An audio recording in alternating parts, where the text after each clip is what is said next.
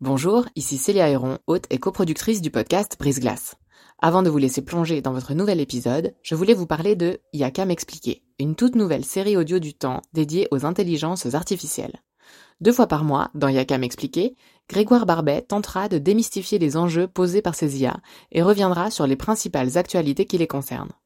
Côté podcast, vous pourrez aussi découvrir Sous la coupole, notre podcast d'actualité politique, et bien d'autres encore sur la page letemps.ch slash podcast. J'en profite enfin pour vous dire que vous pourrez bénéficier de nombreuses offres d'abonnement au journal Le Temps, web et print, sur la page letemps.ch slash abonnement au pluriel. Bonne écoute J'arrive au guichet et je commence à raconter mon histoire. Pourquoi j'étais là, euh, comment j'en étais arrivé là? Et la dame au guichet, je ne veux pas lui faire des reproches, je veux dire, c'est des réceptionnistes qui accueillent les gens. Mais quand même, elle était là, elle me regardait, l'air de dire encore une histoire. Encore... Mais, qu'est-ce qu'elle me raconte, celle-là, de mission, de entre-mission, de. Encore une qui veut de l'aide. Là, c'était vraiment l'humiliation par excellence où j'étais là, je me disais, au secours. Bienvenue dans la saison 3 de Brise Glace, un podcast du temps qui s'intéresse à tout ce qu'on n'ose ni dire ni demander aux gens qui nous entourent. Le premier jour où elle s'est retrouvée à l'aide sociale, Nelly n'y a pas cru. Et pourtant, à 60 ans, sans emploi, sans droit au chômage, sans économie substantielle, la précarité arrive plus vite qu'on ne le pense. Au micro de Brise-Glace, elle raconte le sentiment d'humiliation, les petits sacrifices et aussi les gestes qui sauvent.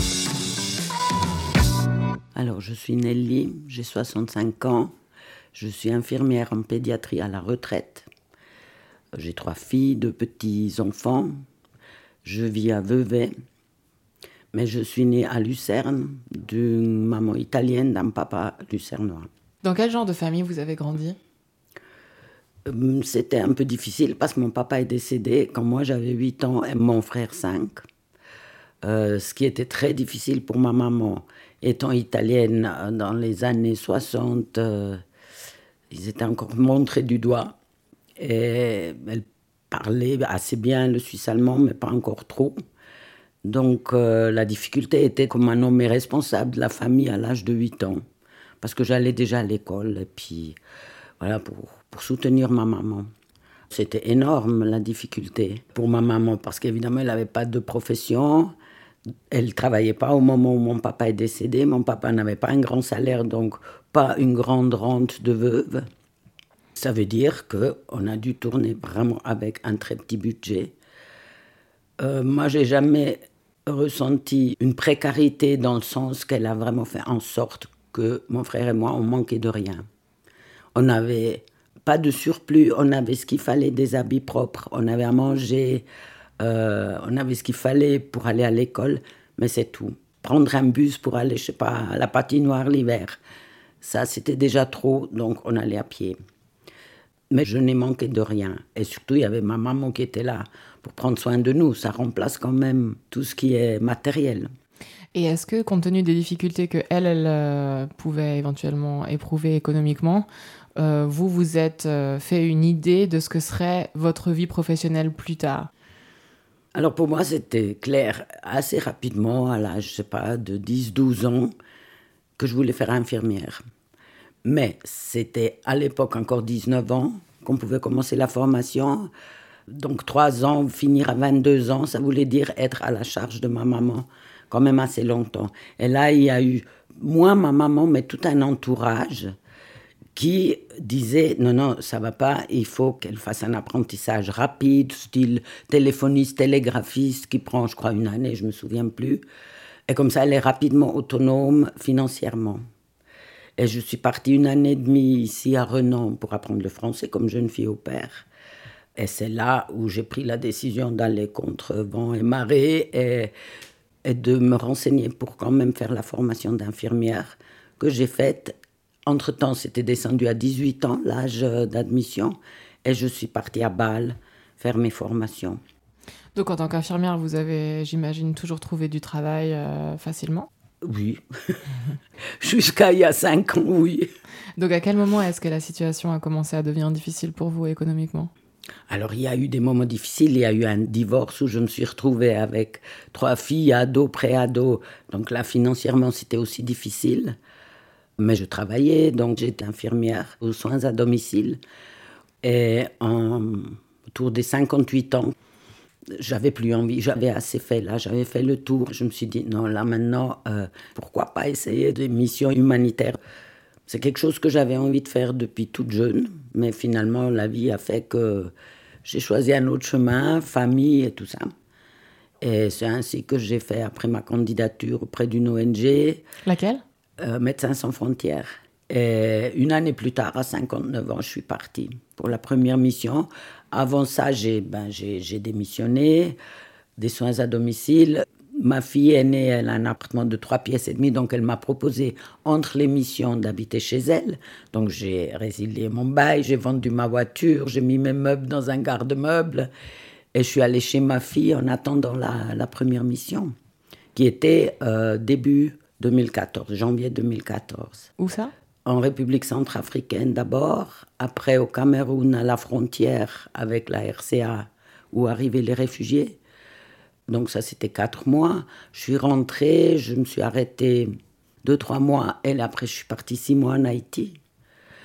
Au retour d'Haïti, c'était début février, j'avais planifié de repartir mai-juin comme ça. Et c'est fin mars que je me suis retrouvée avec... Euh, un anévrisme de la horte ascendante qui est devenu très rapidement une urgence vitale.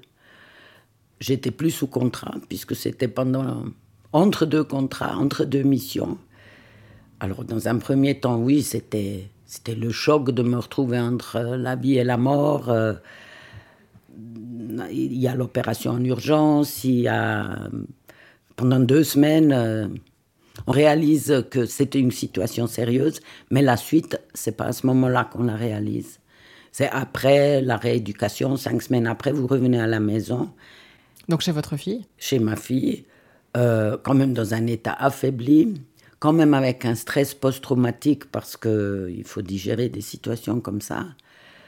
Et c'est là où, où les questions sont arrivées. Et maintenant, j'étais plus sous contrat. Donc, qu'est-ce que je fais? Par quoi je commence? Donc, j'ai commencé par aller au service social. Là, euh, ils ont vu que j'avais quand même euh, 8 ou 9 000 francs d'économie de, pendant les missions. Alors, ils m'ont renvoyé à la maison en disant Revenez quand vous avez plus que 4 000. Utilisez d'abord cet argent. Alors, ça, c'était le premier point. Et puis après commence vraiment euh, cette sensation de, de dépenser le moins possible pour faire durer cet argent le plus longtemps possible pour ne pas devoir retourner rapidement au service social. Mais bon, ça part assez vite cet argent. Entre-temps, j'ai commencé à chercher un appartement parce que je ne savais pas si j'allais pouvoir repartir ou pas, donc j'allais pas rester éternellement chez ma fille non plus. Trouver un appartement en n'ayant pas de salaire, en n'ayant pas encore l'attestation du service social euh, comme quoi il vous aide, impossible. Vous aviez quel âge à ce moment-là? 60 ans. Donc une fois que j'étais arrivé à mes 4000 francs, je retourne au service social. Et puis là, ils sont entrés en matière, ils m'ont aidé financièrement. Euh, j'ai pu trouver un appartement grâce à cette attestation, mais aussi grâce à des amis euh, qui connaissaient quelqu'un, sinon ça aurait été très difficile. Quand j'envoyais mon dossier les gens me répondaient même pas. Et ça, c'est le premier coup dur où vous dites non, mais attends, je, j'ai 60 ans, j'ai toujours travaillé, j'ai toujours cotisé, et là, je me retrouve à ne. où on me considère en fait plus, puisque j'ai pas de travail, j'ai pas de salaire, donc c'est pas intéressant pour eux. Mais finalement, voilà, j'ai trouvé cet appartement, donc j'ai pu bénéficier de, du service social ce qui était quand même une sinécure parce que il y a énormément de papiers à rentrer, à apporter, des preuves à fournir. Euh, ils vous donnent des listes, euh, vous cochez chaque chose, vous la préparez, vous partez avec. Arrivé là-bas, il regarde tout ça, il me dit oui c'est bien. Ah mais il me faudrait encore ça, il me faudrait encore l'autre document, donc vous repartez. c'est sans fin. Et vous dites, non, mais qu'est-ce que je fais là Mais pourquoi je suis là Mais comment m'en sortir de cette situation? Il y a quand même une chose que je dois préciser. Mhm. Le service social à Vevey et le centre médico-social sont dans le même bâtiment. Donc inévitablement, je croisais mes anciens collègues de travail. Donc déjà là, ah mais tu fais quoi là euh, Tu vas où? Tu reviens travailler chez nous? Non, je vais au service social. Ah oui, pourquoi euh? Donc déjà ça, ça commence comme ça. Après vous arrivez déjà à la salle d'attente. Parmi plusieurs autres personnes, euh, différents âges, différents sexes, différentes nationalités. Là, j'avais vraiment envie de me cacher, de me dire, j'ai rien à faire ici. Pourquoi je suis ici? J'arrive au guichet et je commence à raconter mon histoire. Pourquoi j'étais là euh, Comment j'en étais arrivé là Et la dame au guichet, je ne veux pas lui faire des reproches, je veux dire, c'est des réceptionnistes qui sont là, qui accueillent les gens. Mais quand même, elle était là, elle m'écoutait, elle me regardait, l'air de dire encore une histoire. Encore... Mais, qu'est-ce qu'elle me raconte, celle-là, de mission, de entre-mission, de. Encore une qui veut de l'aide. Là, c'était vraiment l'humiliation par excellence. Où j'étais là, je me disais, non, au secours. Je me sentais rejetée. Alors peut-être que c'était quand même une période où moi-même j'étais encore très vulnérable, où j'étais encore vraiment dans, dans l'émotion de tout ce qui m'était arrivé. Mais moi, je l'ai reçu comme ça. Peut-être que c'était pas dit comme ça, mais moi, je l'ai reçu comme ça. Un numéro de plus qui vient au guichet. Qu'est-ce qu'elle a fait ou dit qui vous a fait euh, vous sentir comme ça? C'était plus son attitude, ce qu'elle exprimait. Comme je disais, elle avait l'air de dire Mais, mais qu'est-ce que tu me racontes là? Qu'est-ce que vous me racontez? Encore une. Euh, alors, c'était pas simple à raconter, c'est vrai. C'était pas un licenciement ou une perte de travail pour une raison XY. C'était une situation, c'est vrai, particulière. Après, je me souviens plus très bien, mais il me semble quand même. On m'a dit bon ben, vous verrez tout ça avec l'assistance sociale. Après, c'était avec lui que j'avais à faire. Et là, ça s'est toujours très bien passé. Dans l'émotion, mais très bien. J'ai eu vraiment de la chance d'avoir un assistant social très respectueux qui m'a vraiment soutenu. Je me souviens la première fois, je suis arrivée là, il m'a dit mais racontez-moi pourquoi vous êtes là. Mais j'étais incapable, j'ai fait que de pleurer pendant une heure. Parce que j'étais encore sous l'émotion de, de, de, de ce qui m'était arrivé, surtout de l'opération, de m'être rendu compte que je revenais de très loin. Alors ça c'était une raison, et l'autre raison c'était juste d'être assise là, au service social face à un assistant social et ne pas savoir où j'allais. Comment ça s'est passé euh, d'un point de vue du budget à ce moment-là Donc vous, vous disposiez de, de quel genre d'aide? Il me semble que j'avais 2400 francs. Il déduisait le loyer de ça, donc ça fait quoi? Ça fait, je crois que c'était 1100. Ça fait 1200 francs. 1200 pour vivre euh, Ouais, enfin, ça dépend après du loyer. Moi, je crois que je devais rajouter 100 francs. L'assurance maladie était, sauf erreur, pris en charge entièrement, sauf la complémentaire. Donc, j'avais plus de voiture, euh, ça allait, je, pouvais vivre. Euh, bon, c'est pas beaucoup, mais on tourne. Mais vous vous sentez redevable, vous avez l'impression de profiter du système. Moi, j'osais pas dépenser parce que je me disais, t'as pas le droit de faire ça, t'as pas le droit d'aller manger, t'as pas le droit d'aller au cinéma parce que c'est pas ton argent. On te le prête en quelque sorte. Donc ça, c'était assez difficile aussi. Donc après six mois d'arrêt maladie, je suis retournée au chômage, parce que là, le, service social n'entrait plus en matière. Donc voilà, de nouveau, toute la paperasse, toute Et là, ils font les calculs et ils me refusent le chômage parce qu'il me manquait 10 jours de cotisation sur les derniers 24 mois. Et ça, ça venait des pauses que je faisais entre les missions. Et ça, ça a été vraiment une énorme frustration, sentiment d'injustice.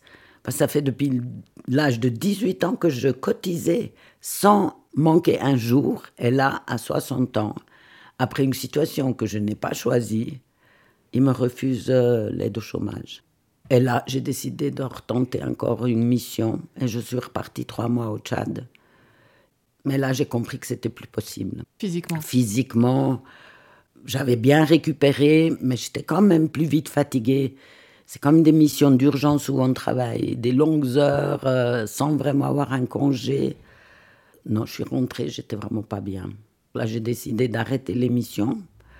J'ai mis assez longtemps pour récupérer la santé et je suis retournée au chômage où ils ont refait les calculs. Je me suis dit peut-être là maintenant les 10 jours. Non, il manquait 5 jours. Donc là, j'étais vraiment, vraiment encore plus frustrée et j'ai fait recours. Ça a été refusé parce que voilà, manque 5 jours, manque 5 jours. J'avais juste l'impression d'être le dossier numéro XY et qu'on ne prenait pas en considération qu'il y avait des situations vraiment particulières, qu'on pourrait étudier le dossier, se dire, mais attends, tiens, elle a 60, entre-temps j'avais 61, à 61 ans, pourquoi elle se trouve dans cette situation euh, Juste voir que j'ai toujours cotisé, non. Voilà, il vous manque 5 jours, point. Donc là, qu'est-ce que vous faites? Là, je suis retournée à l'aide sociale et ils ont vu que j'avais cotisé pour un troisième pilier où il y avait, pas beaucoup, je crois, je crois 9 000 francs ou 10 000 francs, quelque chose comme ça. Donc ils m'ont dit, on n'entre pas en matière, il faut d'abord utiliser le troisième pilier. Quand vous reste 4 000 francs, vous revenez. Alors la même chose, j'ai utilisé ce troisième pilier en dépensant le moins possible pour tirer en longueur. Mais un jour, euh, il n'y en a plus. Donc là, je suis retournée au service social. Là, ils sont entrés en matière, je crois, pendant trois mois. Et là, j'avais atteint l'âge de 62 ans. Et j'avais droit à la rente pont qu'on a voté ici au canton de Vaud. On l'a depuis le 2011. J'étais même pas au courant. Je savais plus ça. Et ça, c'est la rente pont qui est accordée aux personnes qui sont à deux ans de la retraite et qui n'ont plus ou pas droit au chômage. Donc j'entrais dans cette catégorie-là. Ça, c'est calculé comme les prestations complémentaires, à peu près. Donc euh, là, j'avais 2700 francs jusqu'à la retraite et les subsides pour l'assurance maladie. Donc voilà, ça allait aussi.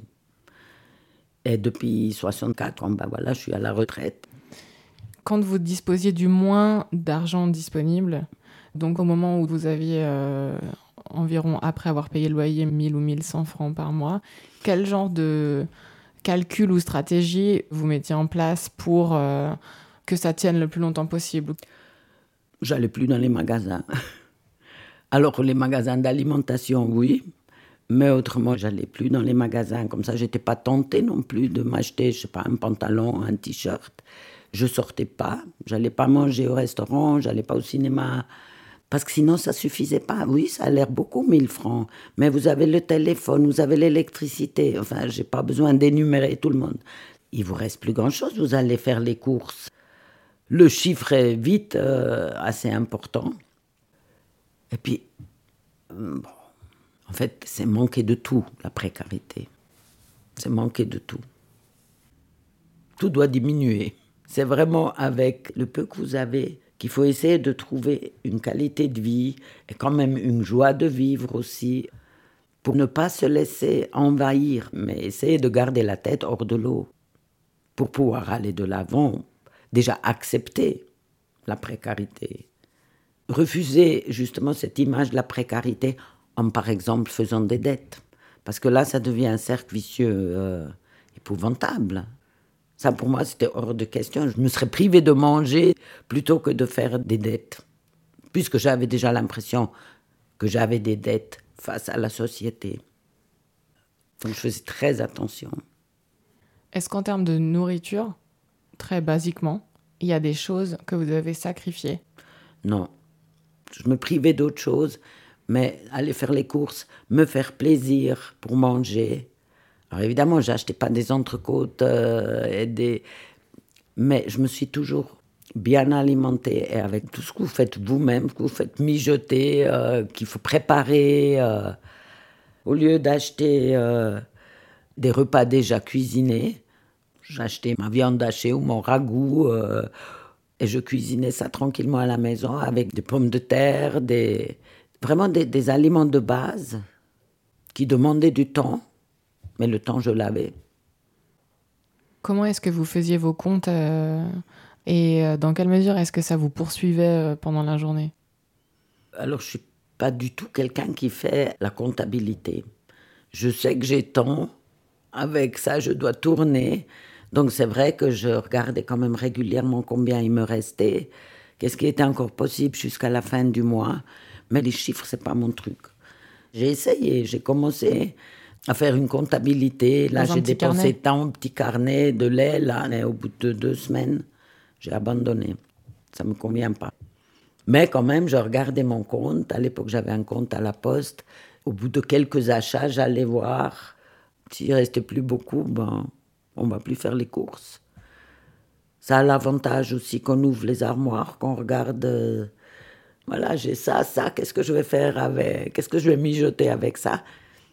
ça Ça donne une certaine créativité aussi. Mais hum, c'est vrai que après tout d'un coup vous avez une facture euh, qui n'était pas attendue, alors là ça commence à se corser parce qu'on se dit mais oh, est-ce que je peux la faire patienter un mois? Est-ce que c'est quand même un stress. On se réveille à 2-3 heures du matin on commence à réfléchir et puis comment je vais faire? Comment je vais faire? Comment je vais gérer ça? C'était globalement toute la situation, la pression de devoir trouver du travail, la précarité financière, euh, l'incertitude de, de l'avenir, comment ça allait se présenter. Et finalement aussi quand même la santé, parce que je veux dire, j'étais vraiment.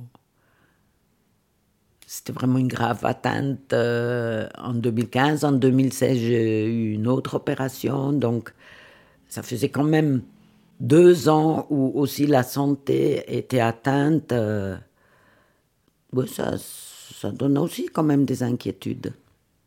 Et ça, c'est usant parce que ça vous arrive toutes les nuits de se réveiller, de ne pas pouvoir se rendormir en faisant des calculs, en réfléchissant euh, où je mets les priorités. Ça se traduit aussi par quand même des moments de tristesse. Ça me tombait dessus où je me disais, oh, est-ce que j'ai vraiment mérité ça euh, Qu'est-ce que j'ai fait pour mériter ça? Après, ça me passe vite parce que je suis pas du tout dans cette ligne-là à me sentir victime de quelque chose. Mais de temps en temps, quand même, être un peu la victime, euh, ça apaise un peu aussi. Je m'accordais quand même de temps en temps ce droit de me dire oh, c'est vraiment pas drôle. Après, il y a quand même ma famille, mes amis, mon entourage proche qui m'ont beaucoup soutenu, que ce soit financièrement, que ce soit au début, quand je suis rentrée, euh, aussi physiquement, en, venant faire les courses avec moi, en les portant, parce que je, n'arrivais pas moi. Mais ça, c'était aussi une difficulté d'accepter de l'aide. Le plus délicat, c'était des fois d'être avec des personnes de mon entourage qui voyaient, je ne sais pas, un, un, habit par exemple, et que j'étais un peu tentée, qui me disaient Allez, je te l'achète je te l'offre. Non, non, je ne le veux pas, j'ai pas besoin. Ça, c'était toujours ma réaction, parce que je ne pouvais pas encore accepter en plus qu'on m'offre un pull, un t-shirt, un je sais pas quoi. Et puis, de plus pouvoir inviter ma famille en premier, mais aussi après des amis à la maison, ça, c'était difficile, parce que là, je devais demander, en tout cas ma famille, on était quand même facilement 7-8 à table, euh, de participer je ne pouvais plus dire je vous invite à la maison. Alors, euh, il y en a une qui apportait du vin, l'autre, euh, on partageait la viande ou le fromage. on partageait vraiment les frais. Et ça, c'était dur pour moi en tant que maman de même plus pouvoir offrir euh, un repas à ma famille. Pour moi, c'était un problème de d'accepter ça. Est-ce que vos enfants ou vos proches vous ont proposé directement de l'argent? Oui, quand même s'il y avait des factures autres à payer, euh, ou justement si j'avais besoin de m'acheter quelque chose qui était un peu, qui sortait de mon budget, là il me proposait de prendre ça en charge, mais ça, ça m'était très difficile aussi. Mais j'ai fait du chemin, j'ai quand même petit à petit, j'ai fait du chemin en me disant, non mais on te le propose, ça part d'un bon sentiment, accepte. Des fois, il faut être humble aussi dire oui, j'accepte. Alors, honte, je n'avais pas honte. Parce que je savais bien que j'y étais pour rien. C'était, n'était pas un choix que j'avais fait, donc je n'avais pas à avoir honte. L'humiliation, oui, parce que toute cette bienveillance de mon entourage, me renvoyer finalement à, la situation difficile dans laquelle je me trouvais. Je remercie tout le monde pour ce qu'ils ont fait. Euh, ça aurait été beaucoup plus difficile si j'avais pas eu tous ces soutiens. Mais en même temps, ça me renvoyait chaque fois à ma situation. Voilà où tu en es à 61 ans, euh, à, devoir accepter de l'aide de l'entourage. Avant, c'était plutôt le contraire. C'était plutôt moi qui aidais d'une manière ou d'une autre. Et là, tout d'un coup, vous êtes là et vous, vous, si vous voulez voir du monde, si vous voulez une fois aller manger, il faut pouvoir accepter la personne qui vous invite à manger. C'était toujours des moments de plaisir, mais en même temps, j'étais pas à l'aise d'être, euh, d'avoir été invité à manger au restaurant, par exemple. J'avais pas l'impression que les gens avaient pitié il compatissait plutôt. Il, savait, comme c'était difficile pour moi de justement pas pouvoir participer, même si c'est avec 15 francs. J'ai toujours essayé de dire laisse-moi au moins les boissons ou je ne sais ou le dessert ou c'était rarement possible parce que je me disent non t'es invité t'es invité point et finalement j'acceptais et en même temps j'ai juste eu énormément de chance d'avoir cet entourage moralement, ça vous aide quand même. Parce que j'aurais pu me retrouver aussi toute seule à la maison, à croupir dans un coin. Non, j'ai eu beaucoup de chance. Parce que la solitude, dans une situation comme ça, ça doit être vraiment le, la goutte qui fait déborder le pot, qui peut faire basculer soit vous faites des dépressions, soit vous basculez dans l'alcool, dans une addiction, dépendance quelconque, par désespoir, parce que vous êtes non seulement dans la précarité, mais seul. C'est des situations, à mon avis, vraiment très dangereuses pour des personnes qui n'ont pas d'entourage ou qui sont peut-être déjà instables euh, pour différentes raisons. Et si là-dessus vient encore s'ajouter le regard et les, les commentaires des gens qui n'ont jamais eu idée ce que ça pouvait être la précarité, ça doit être vraiment très très difficile. Parmi euh, les gens à qui vous avez parlé de ça en général, est-ce qu'il y a eu des réactions qui vous ont blessé? Oui, quand même. Euh, dans le genre, euh, oui, mais tu savais, en quittant la sécurité, avec un poste, un salaire, une assurance perte de gain. Si t'arrivait quelque chose, tu as quitté tout ça consciemment. Tu savais que entre les missions, tu n'étais pas sous contrat. Donc si t'arrive quelque chose, soit tu as une perte de gain privée, ou alors rien. C'est un choix que tu as fait, tu assumes maintenant. Oui, je savais ça, j'y avais pensé à ça. Avant de prendre la décision, je m'étais dit, mais si je tombe malade entre les missions, qu'est-ce qui se passe? Comment je vais m'en sortir? Mais en même temps, si vous renoncez à, vos projets, à, la réalisation d'un vieux rêve, en disant non, je ne peux pas faire ça, parce que s'il m'arrive quelque chose entre deux, vous faites plus rien. Et je ne regretterai jamais d'avoir fait ce choix. Si c'est à refaire, je le referai. Mais ça, c'était blessant d'entendre ça. Il me culpabilisait en disant, tu as fait ce choix, t'assumes maintenant. Et puis, il y a quand même encore cette idée, je trouve, en Suisse, euh, celui qui veut trouver du travail, il trouve du travail. C'est une question de volonté. Euh, donc, euh, il n'y a pas vraiment de raison d'être à l'aide sociale. celui qui veut, il peut.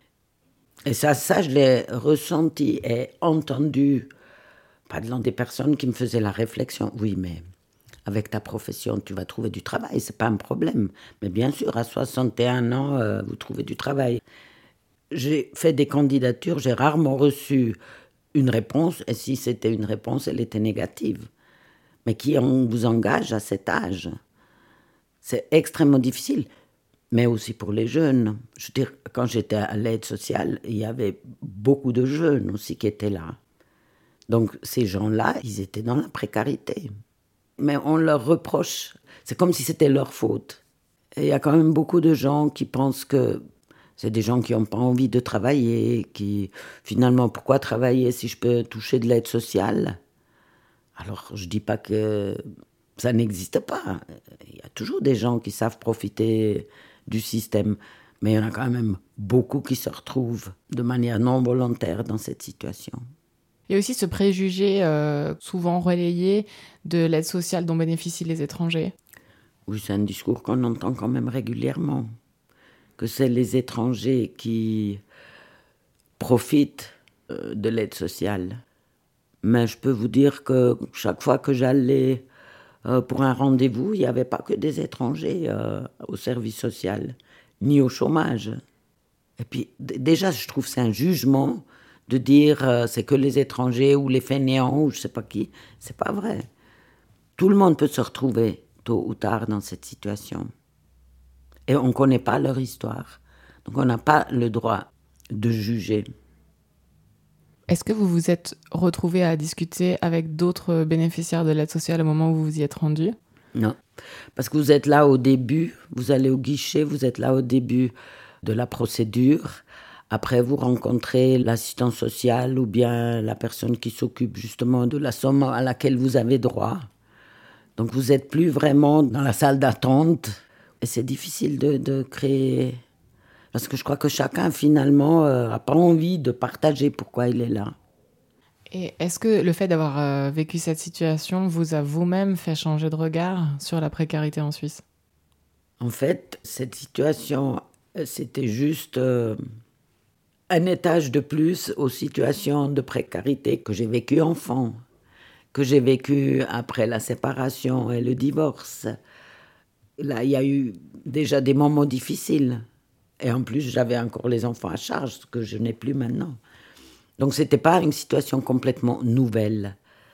Mais hum, ce que ça a changé peut-être pour moi maintenant, c'est que je suis devenue un peu plus égoïste.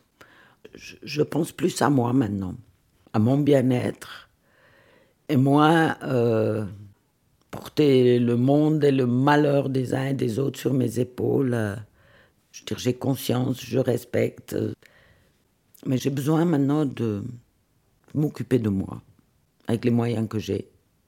Quelles sont justement les petites joies qui auraient pu sembler euh, dérisoires euh, quelques années auparavant? Ça vient quand même de l'entourage. La famille, l'entourage proche, qui vous font des petites surprises. Euh, qui vous amène un bouquet de fleurs, euh, qui vous amène une bouteille de vin, qui vous invite.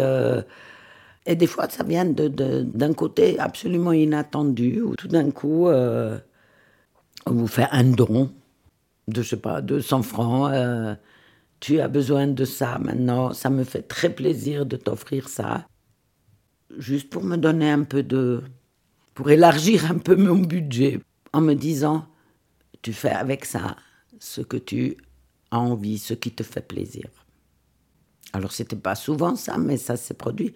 Plus tous ces petits événements quotidiens où des mères de famille, des collègues qui travaillaient encore, euh, venaient vous chercher en voiture pour aller faire les courses avec moi, pour me porter les courses dans l'appartement, pour les ranger dans l'armoire. Euh, parce que j'avais toujours mal à ma cicatrice, je pouvais pas tellement lever les bras, je devais pas porter lourd dans des moments comme ça, c'est énorme. C'est un soutien physique et, moral énorme. Et quand on vous donnait, par exemple, euh, ces 200 francs pour vous faire un plaisir inattendu, qu'est-ce que vous faisiez? Bah, C'était d'aller m'acheter un livre, euh, d'aller m'acheter peut-être un habit, justement, ou des fois même euh, quelque chose pour mes filles, par exemple, pour aussi leur montrer ma gratitude par rapport à ce qu'elles faisaient, elles, pour moi. C'était pas forcément toujours pour moi. Et euh, peut-être pour conclure, c'est quoi le, plus grand luxe selon vous euh, qu'offre euh, l'argent? C'est quand même une liberté. Liberté de le gérer comme vous avez envie de le gérer, de le dépenser comme vous avez envie de le dépenser, de vous rendre indépendant des autres, des, institutions, de... un luxe. Merci d'avoir écouté ce nouvel épisode de Brise Glace. Je suis Célia Héron. Cet épisode a été réalisé en collaboration avec Virginie Nussbaum et avec la participation de notre stagiaire Rachel Barbara Hoyly. Il a été monté par Sylvie Coma. Pour découvrir tous les autres, rendez-vous sur la page letemps.ch slash podcast ou sur vos applications d'écoute. À dans 15 jours.